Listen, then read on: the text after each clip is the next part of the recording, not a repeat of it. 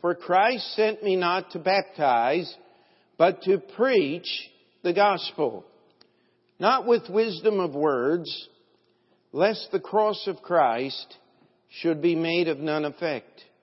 For the preaching of the cross is to them that perish foolishness, but unto us which are saved, it is the power of God. Verse 23, but we preach Christ crucified, unto the Jews a stumbling block, unto the Greeks foolishness, but unto them which are called, both Jews and Greeks, Christ, the power of God, and the wisdom of God. Verse 29, that no flesh should glory in his presence. Verse 31, that according as it is written, he that glorieth, let him glory in the Lord. And verse 5 of chapter 2, that your faith should not stand in the wisdom of men, but in the power of God. This morning, the world celebrates resurrection, the resurrection of Jesus Christ. And I hope you never get tired of hearing we celebrate it every service. Uh, we talk about the resurrection of Christ. It is the center of everything that we believe. And yet today, we, we live in a world where truth is attributed to just a tradition and tradition to myth. And therefore, anything that's in the Bible is just a story, nothing more. Uh, that's the way the world in which we live looks at it. I want to challenge you, we, we don't accept that here. Uh, never have, and nor have the people of God ever accepted that the Bible is a bunch of stories. If you were here, we went through the events of Resurrection uh, Day at the tomb. I mean, there was more going on at the empty tomb of Jesus than there was any other place in the city of Jerusalem on that day. And yet, if the story of Jesus' resurrection were a fabrication, there was no end to the people who wanted to quell that story. The time to get it done would have been right then. Fifty days later, on the next Jewish feast, the day of Pentecost, Peter preached the first gospel sermon, fulfilling the prophecies that were in the book of Joel, in the fact that God gave them the phenomena, the, the miraculous speaking of other languages. Now, many churches have claimed uh, that they have re, uh, reinstated that gift of Acts chapter 2, but read the chapter. Those were actual languages understood by actual people that were there assembled at the temple. That does not go on in any quote unquote charismatic or tongue speaking church in this day. You see, what God was doing was He was giving proof to the testimony of the disciples. Later on in Acts chapter 10, when Cornelius, the first true Gentile, would believe, Peter was speaking to them and preaching the gospel to Cornelius and all those that assembled in his house, primarily a Gentile group. And what did it say? While Peter was yet preaching, this is one of the reasons we know he was a Baptist, he never quit preaching. Amen. Uh, he just kept on a going. And uh, it says that the Spirit fell on them the same way they did on the day of Pentecost. That they understood the language with which these Gentiles spoke, praising and glorifying God. Now that's a fairly limited amount. The disciples were not educated men as we might say today. Uh, they would have only spoken three or four languages. That puts most of us to shame now, doesn't it? And, uh, but the language that they would have had no way of knowing, being Gentiles, would have been Hebrew. Now, could you imagine a Roman soldier speaking in Hebrew? Never having learned the language, Hebrew is one of the most difficult languages there is to learn. That's why all your Bible scholars, they like to learn Greek, but there aren't very many of them that learn Hebrew. It's just a little too much work. And uh, listen, once God proved that the message of Peter of the death and burial and resurrection of Jesus Christ brings salvation to the Jews. He used Cornelius and the people assembled in his house to prove to Peter and the other apostles that that same salvation came to the Gentiles. There's nothing left to prove anymore. What we need is to get into the Word of God.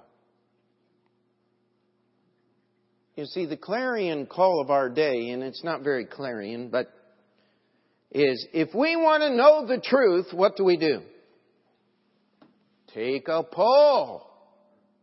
We'll call a thousand people and we'll get their opinion and they'll tell us what is true. It's a democracy, right? Majority rules. I mean, if you're in charge, you get to determine what's true and what isn't. Isn't that right? And yet, even the littlest child in our group today would not disagree with me that if we had a group of the most learned scholars, a majority of people in the United States that would agree that the laws of gravity no longer apply, how many of you think it would have a sincere effect on the way our universe works? Nobody's taken me on that one? You see, opinion has never ever determined truth. Truth, once it is molded and shaped, is no longer truth. If we can just establish at the most base point of what makes words mean anything. Truth is true because it's truth. It does not need to be proved. I don't need to step off the platform and allow you to watch me fall to the floor in a heap to prove the law of gravity works. Uh, it, it's going to no matter what. And so I'm not going to worry about proving the law of gravity, nor am I going to waste time trying to prove he that created the matter that makes up the laws of gravity. You see, if you're not willing to believe that God is, the Bible says you have no faith. For without faith it is impossible to please God. For he that cometh to God must believe that he is and that he is the rewarder of them that diligently seek him. He is not the God of the agnostic, which says, well, I believe there's a God out there. There has to be. Uh, the world in which we live has too much order for it not to be created or started or put into place by someone. But and the agnostic is honest. See, that's the difference between an agnostic and an atheist. Atheist is dishonest. He says, there is no God. And the agnostic says, well, there is a God, but you can't know him. But the Bible says, there is a God. You must believe that he is, but you must believe that he is the rewarder of them that diligently seek him. Number one, he wants to be found by you. He's not lost. You are.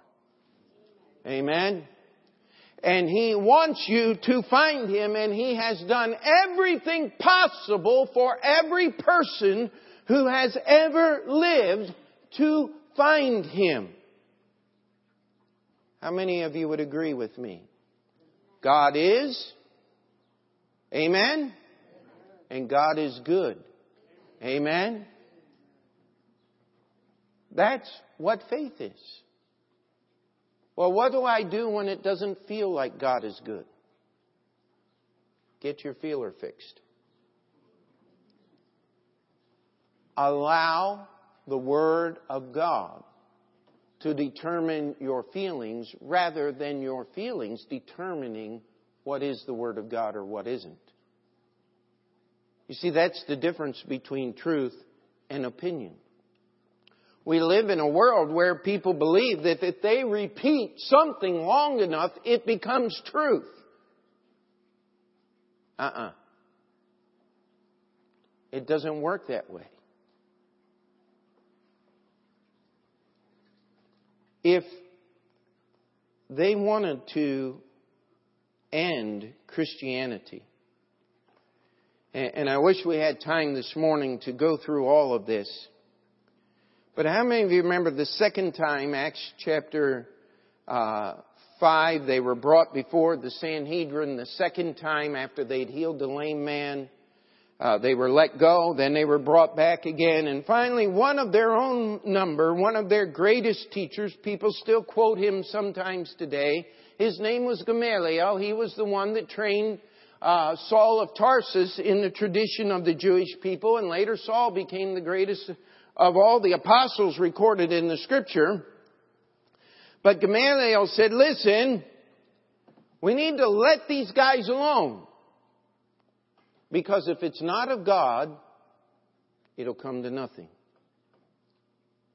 But if it is of God,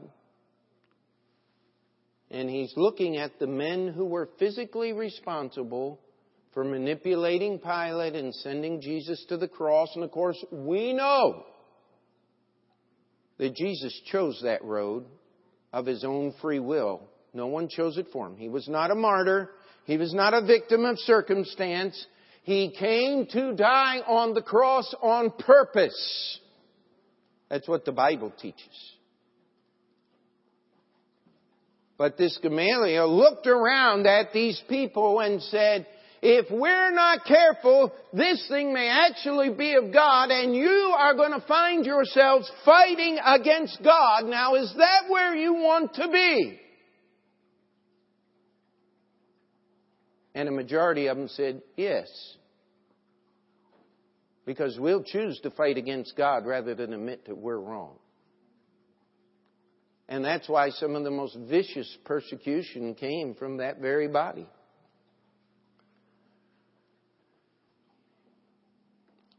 People have said in our day and time, if we could just get rid of religion, we, we would have a peaceful world. All the battles are about religion. Well, if you just put in the proper modifier, the proper adjective, that sentence would be true. If we could get rid of false religion. You see, false religion, because it is false, has to be defended by strength of arms. It has to be defended to the utmost. Because if you don't defend it, it will be shown up for the lie that it is. Read your book of Acts. How many of you remember the story of Diana of the Ephesians? How they set the entire city on an uproar. Uh, how many people worship at the temple to Diana in Ephesus today? May I ask you?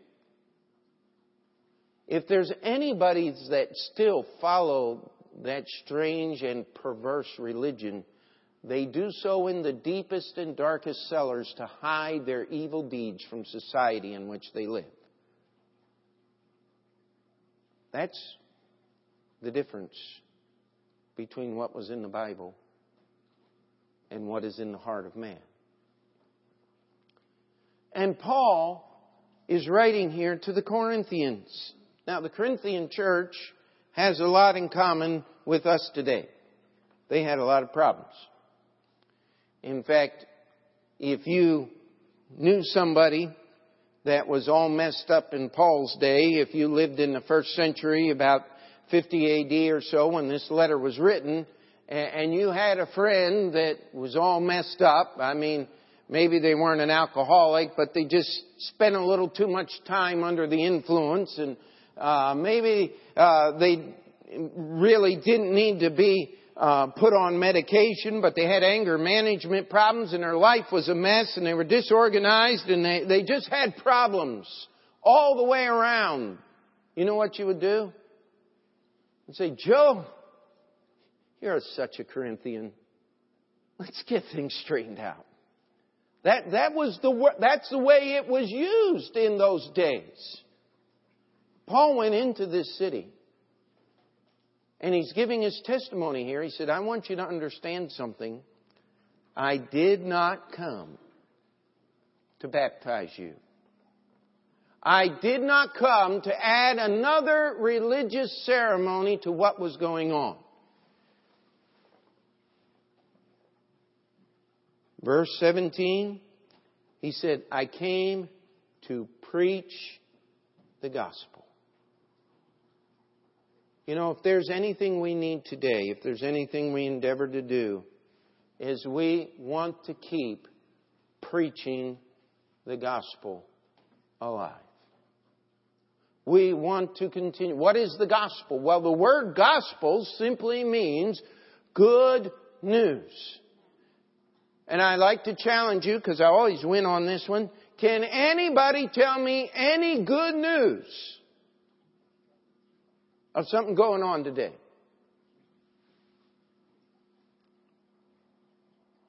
Uh, the economy is improving. Well, it's the slowest and worst improvement in the history of the United States. You got any other good news you'd like to try? Are taxes going down? Uh, hiring is up except for last month. Um,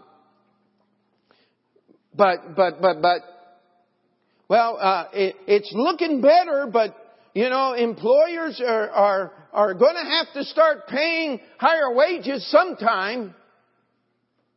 How many of you think you can wait till sometime? You know what the good news is? that Jesus Christ died on the cross in your place to pay for your sins. And that He died. You see, the wages of sin is death. That's why Jesus died on the cross. And I don't know if this is still alive or not, but when I was a young man preparing for the ministry, some well known radio preacher was trying to separate between the death and the shed blood of Jesus as if they were two separate incidents. Let me tell you something. There's no such separation in the scriptures. Jesus shed his blood. He died on the cross. And his blood is sprinkled on the mercy seat in heaven, whereby he's obtained an eternal, eternal redemption for us. You see, Jesus came out of the tomb that third day, Sunday morning, because death could not keep God. You know, that's one of the questions people say. Uh, if Jesus is God, how did he die? Jesus was man. He died. Jesus is God. Like the song we sang, yesterday, today, forever, Jesus is the same. All may change, but Jesus never. Glory, glory to his name. See, that's the gospel. That's the only good news you will ever hear in this life. That's really good news. That no one can take away. That no one can change. You see, that was the message that Paul preached in the great city of Corinth. We, we live in a world today where preachers are searching for relevance. Well, you've got to, you gotta meet people where they are. Well, according to the Bible, if you have yet to receive the gospel, let me tell you where you are. You're on a road that's going to take you to destruction, to a place called hell forever, separated from God eternally. That's where you are. I didn't know there were preachers like you still left. Oh, there's a lot of us. Because we just want to preach what the Bible says. And until you wake up and realize where you are, you're never going to get off that road and get on the road that leads to eternal life. You see, here's the way Paul put it. It says, For the preaching of the cross is to them that perish foolishness. Now that ought to be a warning.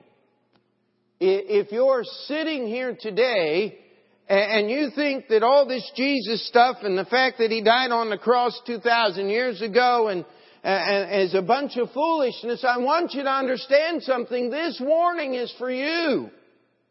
You are going to perish. That's what it says.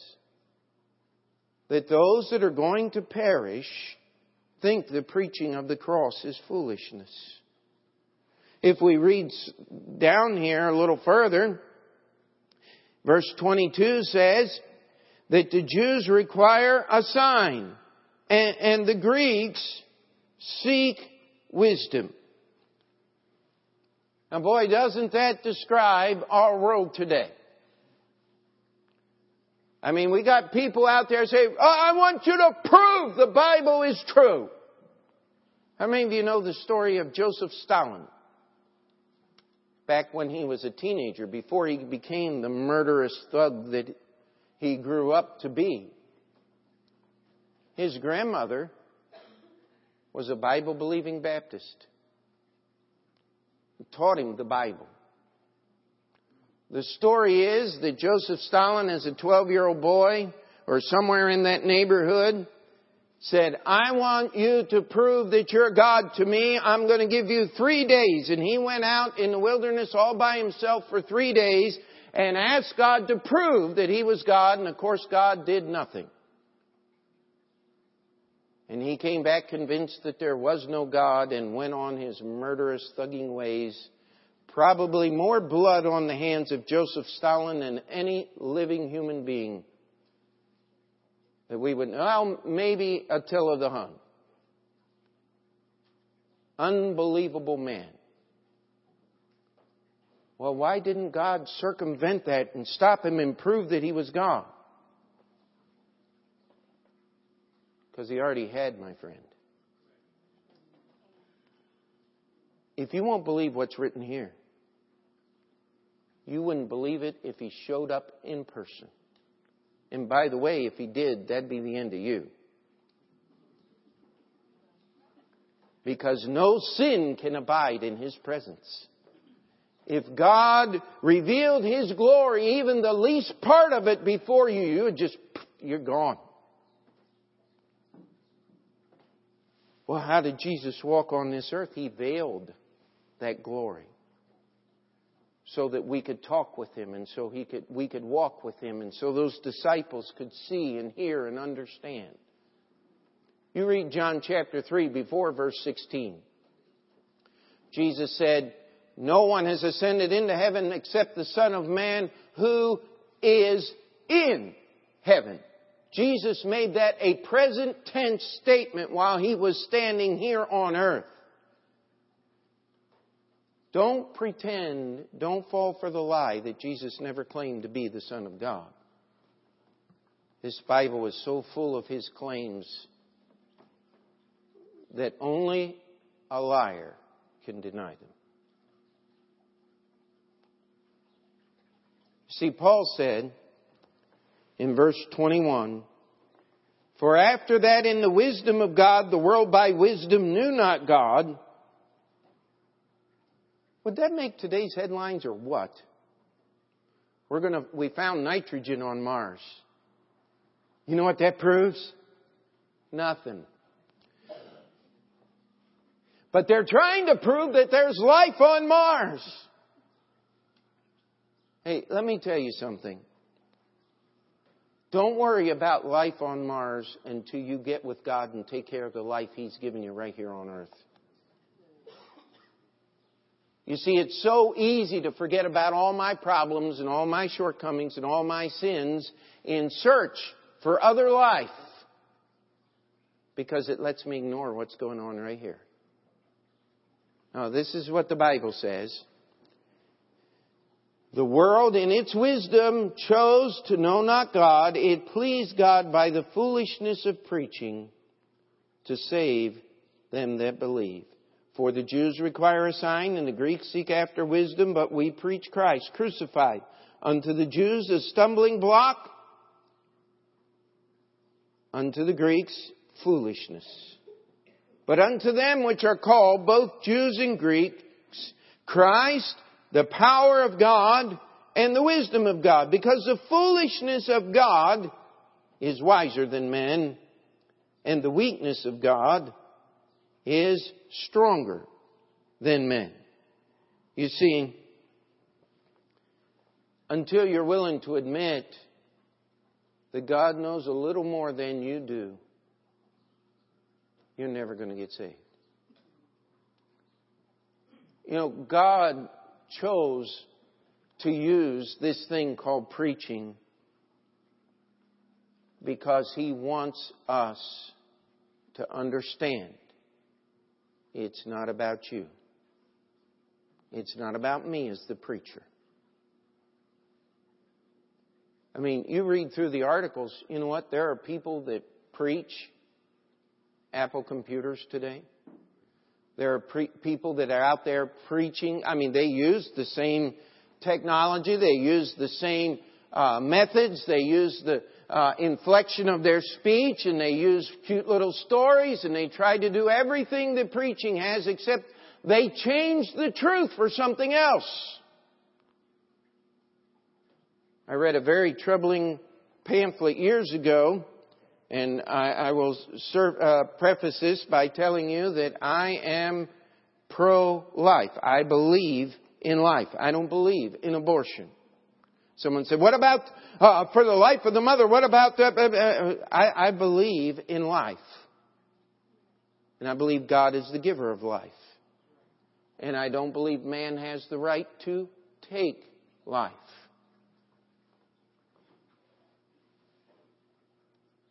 But the pamphlet said, we have so and so as our special speaker. It was Ohio Right to Life was the party was pinned in the pamphlet. We have Dr. So and so who used to be an abortion provider. She's been converted and now she's against abortion. Well, last time I checked, that word converted means saved. It's a word that's used in your Bible. Just because you stop murdering little babies doesn't mean you're saved. There's lots of people that aren't saved that are against abortion. You see, I don't care what the cause is. You got to give up the cause. And remember that there is only one causative agent in this universe. That is God. And it's time to surrender yourself to His Word. Doesn't that sound foolish? How many of you remember the first time you heard the gospel, it just sounded crazy to you? You, you want me to give my life to some words in a book? That's, that doesn't make sense to me. But how many are glad you did it? Say amen.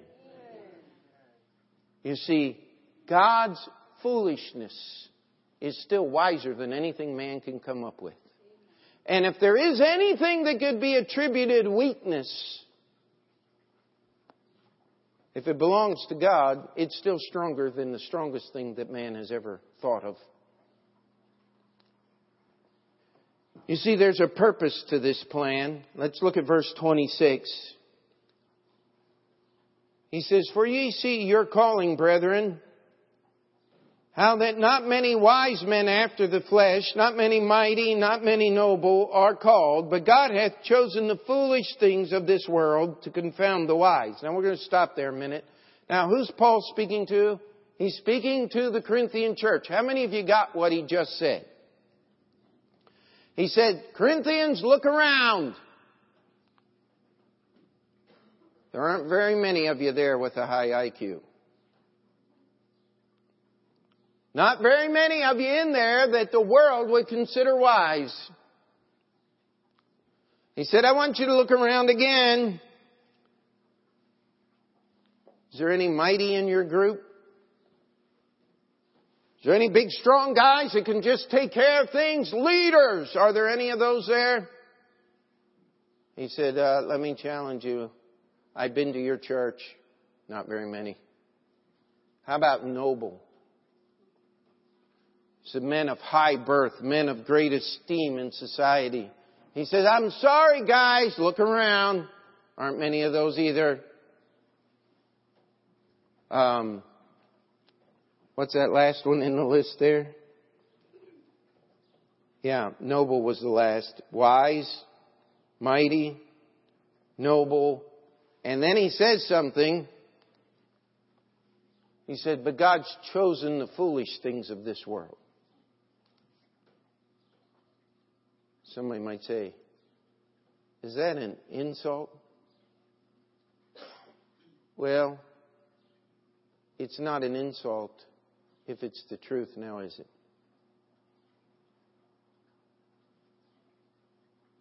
Because until you admit that you're foolish, you'll never see the wisdom that God has. Until you're willing to understand that God does not need your talents and your strength and your abilities, God is not impressed with anything that you can do. Do you know that you cannot think a thought that God already knows more than you'll ever be able to figure out. There's nothing you can think about that God doesn't already know everything about.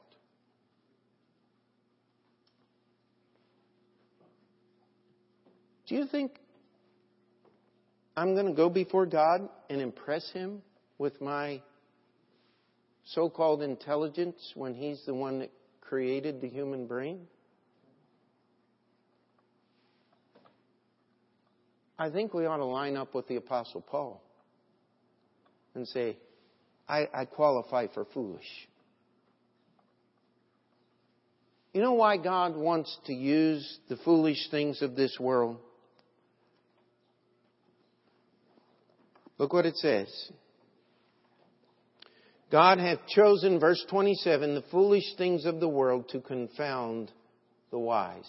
And Paul is going to go through a, list of comparisons, almost poetry here.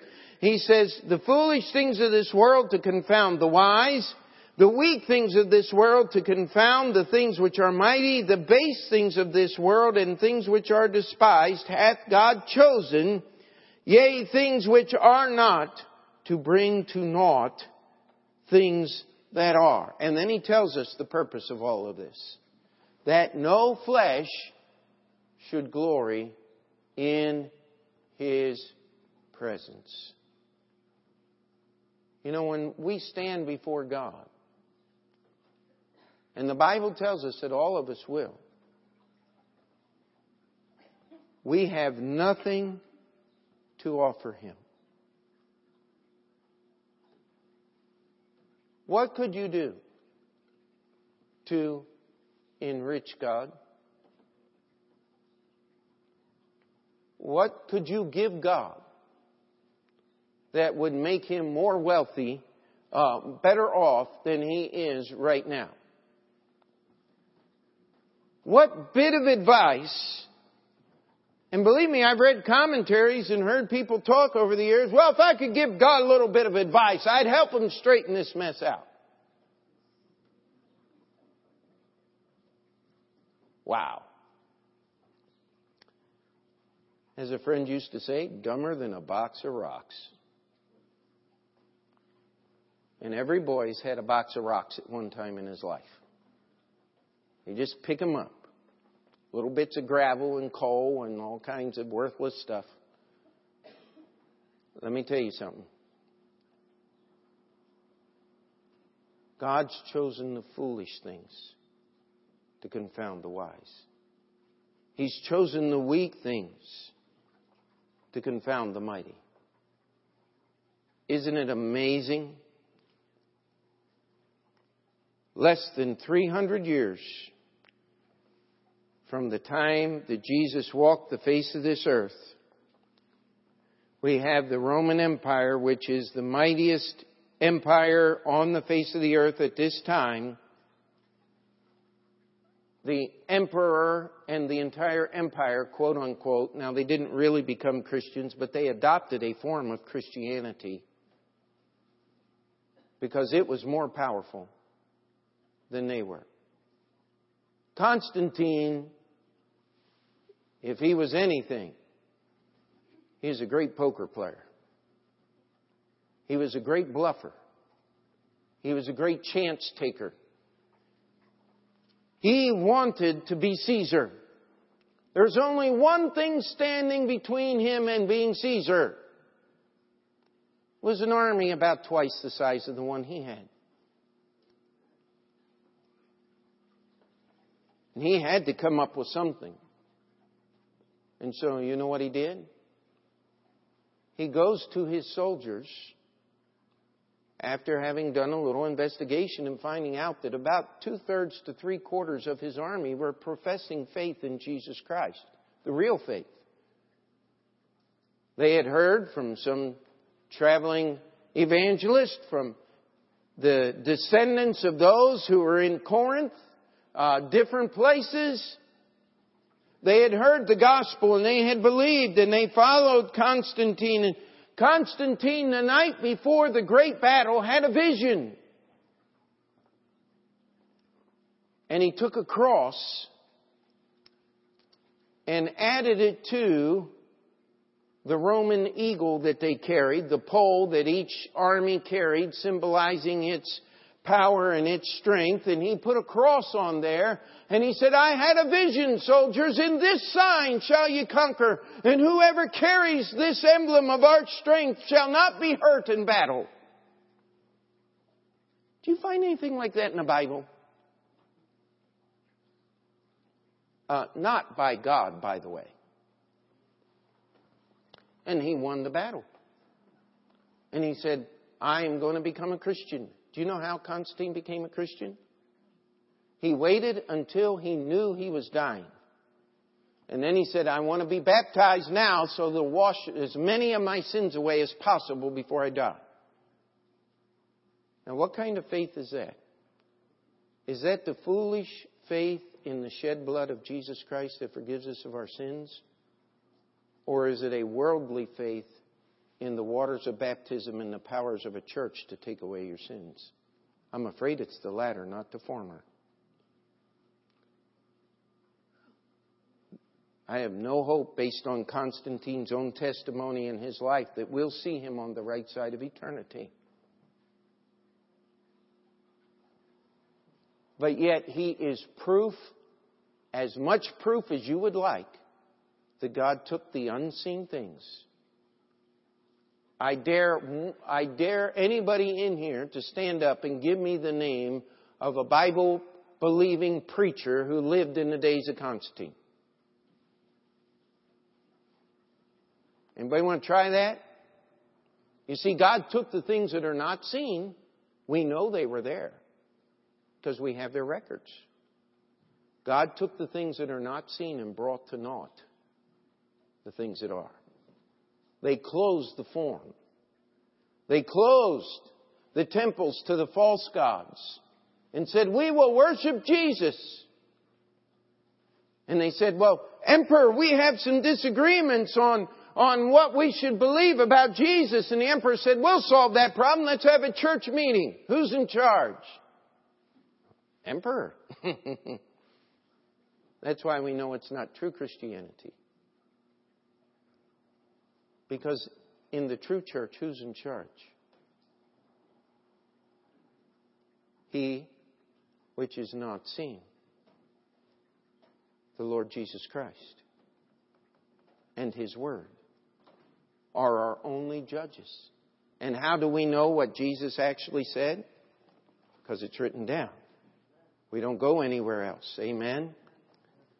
You see, God has set this thing up.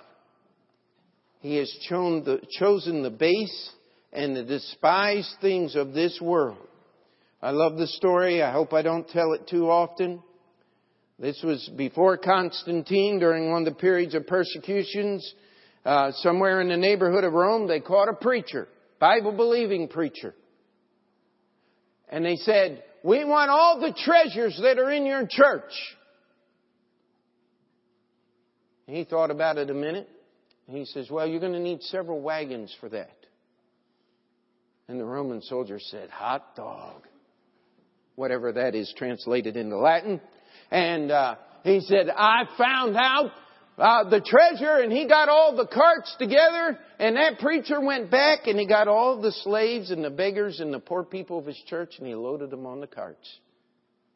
He said, here's the treasure of our church. He, he paid for that with his life. But wasn't he being honest? You see, the real treasure of the church is the souls. The base things, the things that the world despises. But that's the things that God wants to use so that no flesh can glory in His presence. You read the book of Job. What is one of the things that God tells Job when he's questioning him at the end of the book? He says, Can you abase the proud? He says, I can put Leviathan in his place.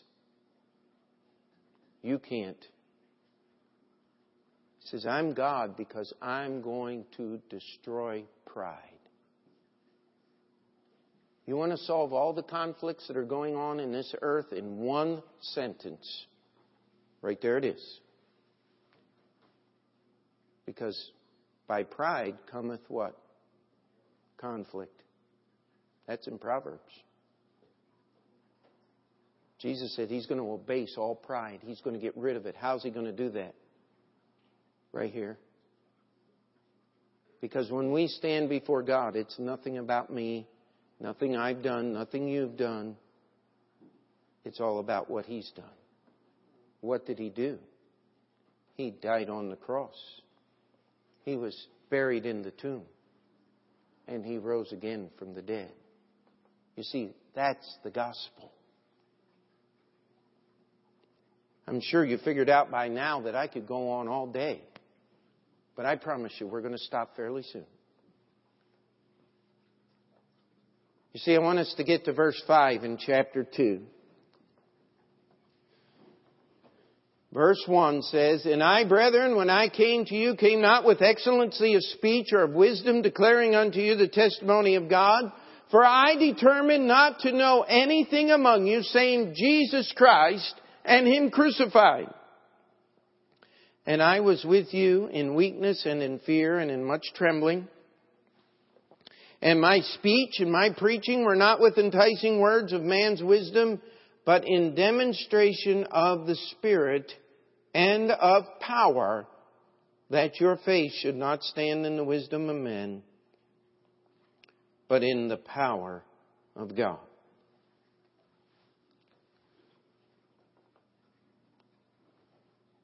Years ago, about the turn of the last century, there were a group of men that traveled this country, and uh, they were the ones that made the term atheist part of our public conversation.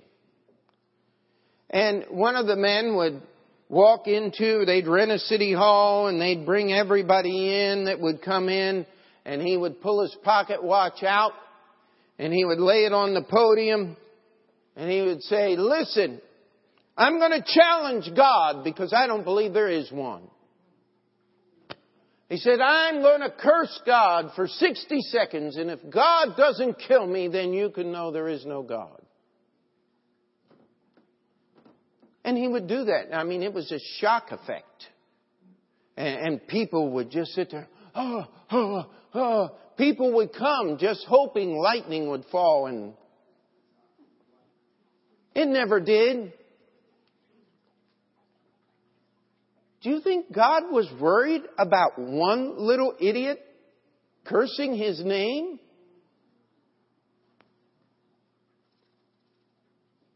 God had a lot more important things to do,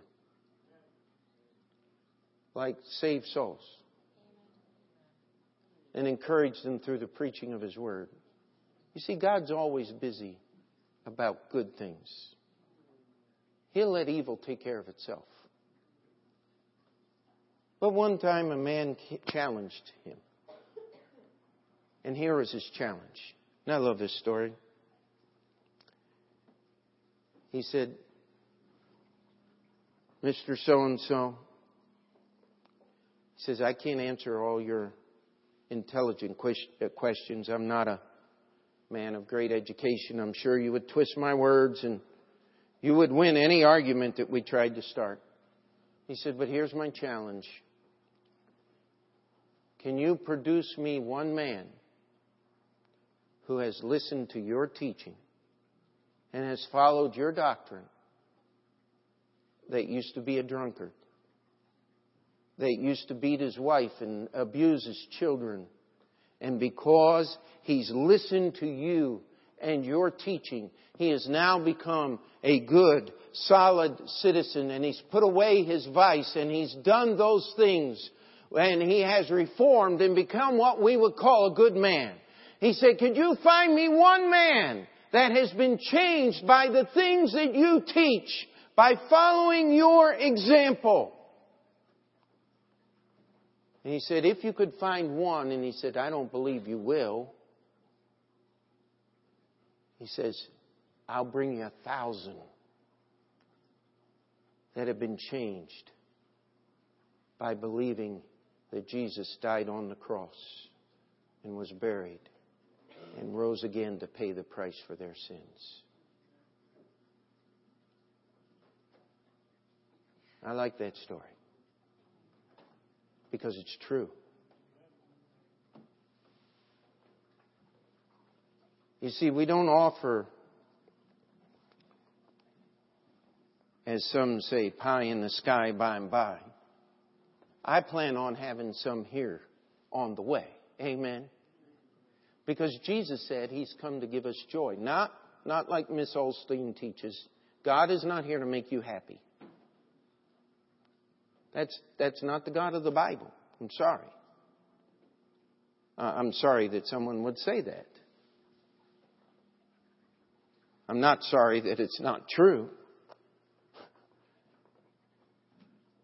Because there's a lot of wicked people that wicked things make them happy, and I'm glad God's not involved in that kind of foolishness. But I will tell you this. If you will submit to the foolishness of the preaching of this book and love the things that God loves, you will find peace. Peace is a whole lot better than happiness.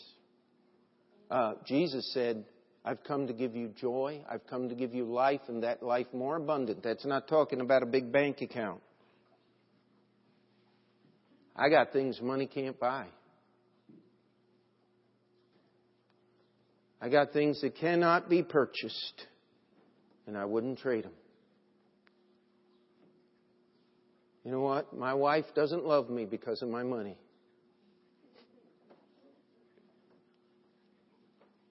If she did, she'd be of all women most miserable.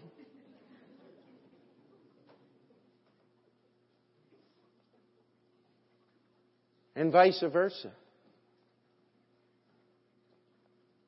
But I'll tell you what,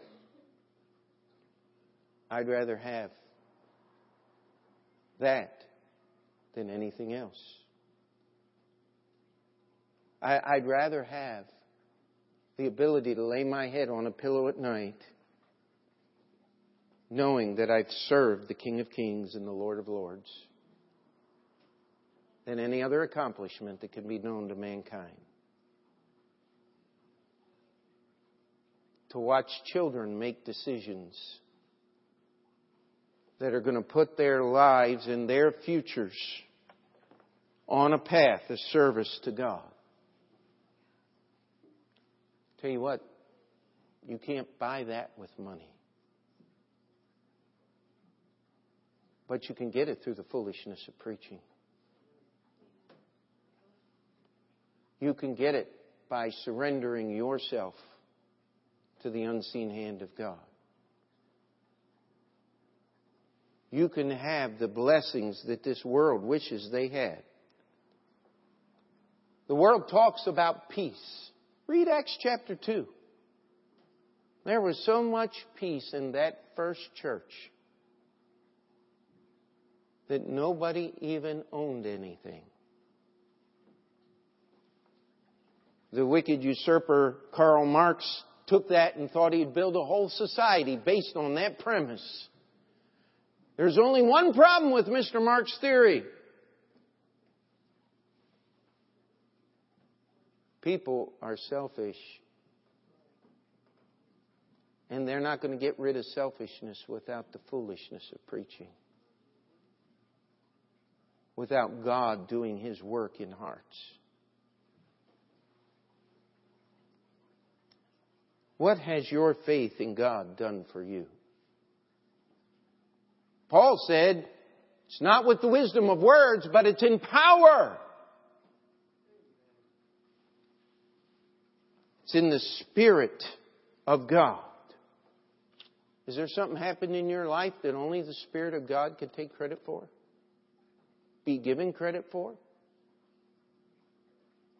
I'll tell you what, that's what God wants to do.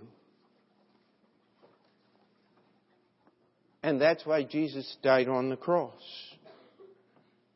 and was buried and rose again.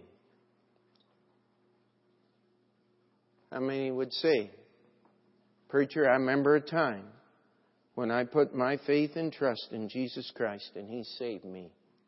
Would you just say amen? What is your faith in Jesus doing? It's supposed to do something. I like that song that Assurance sings this year. Uh, it says, I missed out on all the things that the world offers a broken home, a broken heart. I missed out on all those things because I got this. I'll tell you what. I'll take Jesus. How about you? Let's pray. Dear Heavenly Father, we come before you today. Lord, we just ask that you would work in our hearts. Lord, that our faith would not be in the excellency of speech or enticing words of man's wisdom. But Lord, we would be in the Spirit of God. The only way we can know that is when we agree with what's written down in this old book. that our faith would have power to change the way we live, to give us victory over ourself and over the wisdom of this world and over its might and its power. Lord, there is nothing this world is more afraid of than somebody who's not afraid of this world. Lord, we ask that if there be someone here today that does not know you as their Savior, that they'd be willing to surrender to the foolishness of preaching and believe on the Lord Jesus Christ, His death, His burial, His resurrection. That they'd be willing to stake their eternity upon the finished work of Jesus Christ and nothing else. Lord, we pray for those that are saved here today and are not living according to your word. They're just struggling with life and with circumstance and with sin and with problems. They have no joy. They have no peace.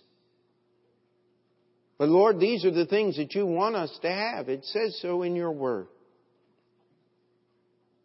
We ask that today they be willing to step out and get on their knees before holy God and confess their sin.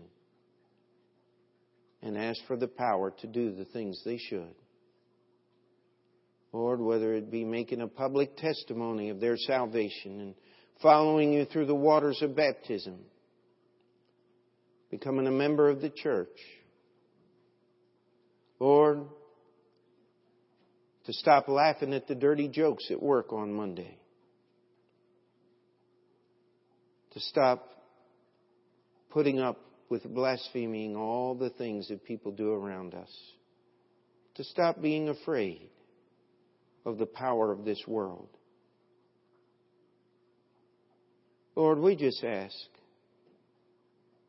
that real worship would occur this morning, that we would humble ourselves before the holiness and greatness of God, and that you would be able to use our lives to get glory to your name, that we would not be impressed with ourselves, but Lord, we be impressed with you. We ask you to work. In Jesus' name we pray. Amen. Let's stand together. Brother Franz, come lead us in the hymn of invitation 301. I love this song because it tells us what we need to do. If you're not saved, just trust Him. If you're struggling with life and you are saved, just trust Him. As we sing, will you come? Join these that are already on their way.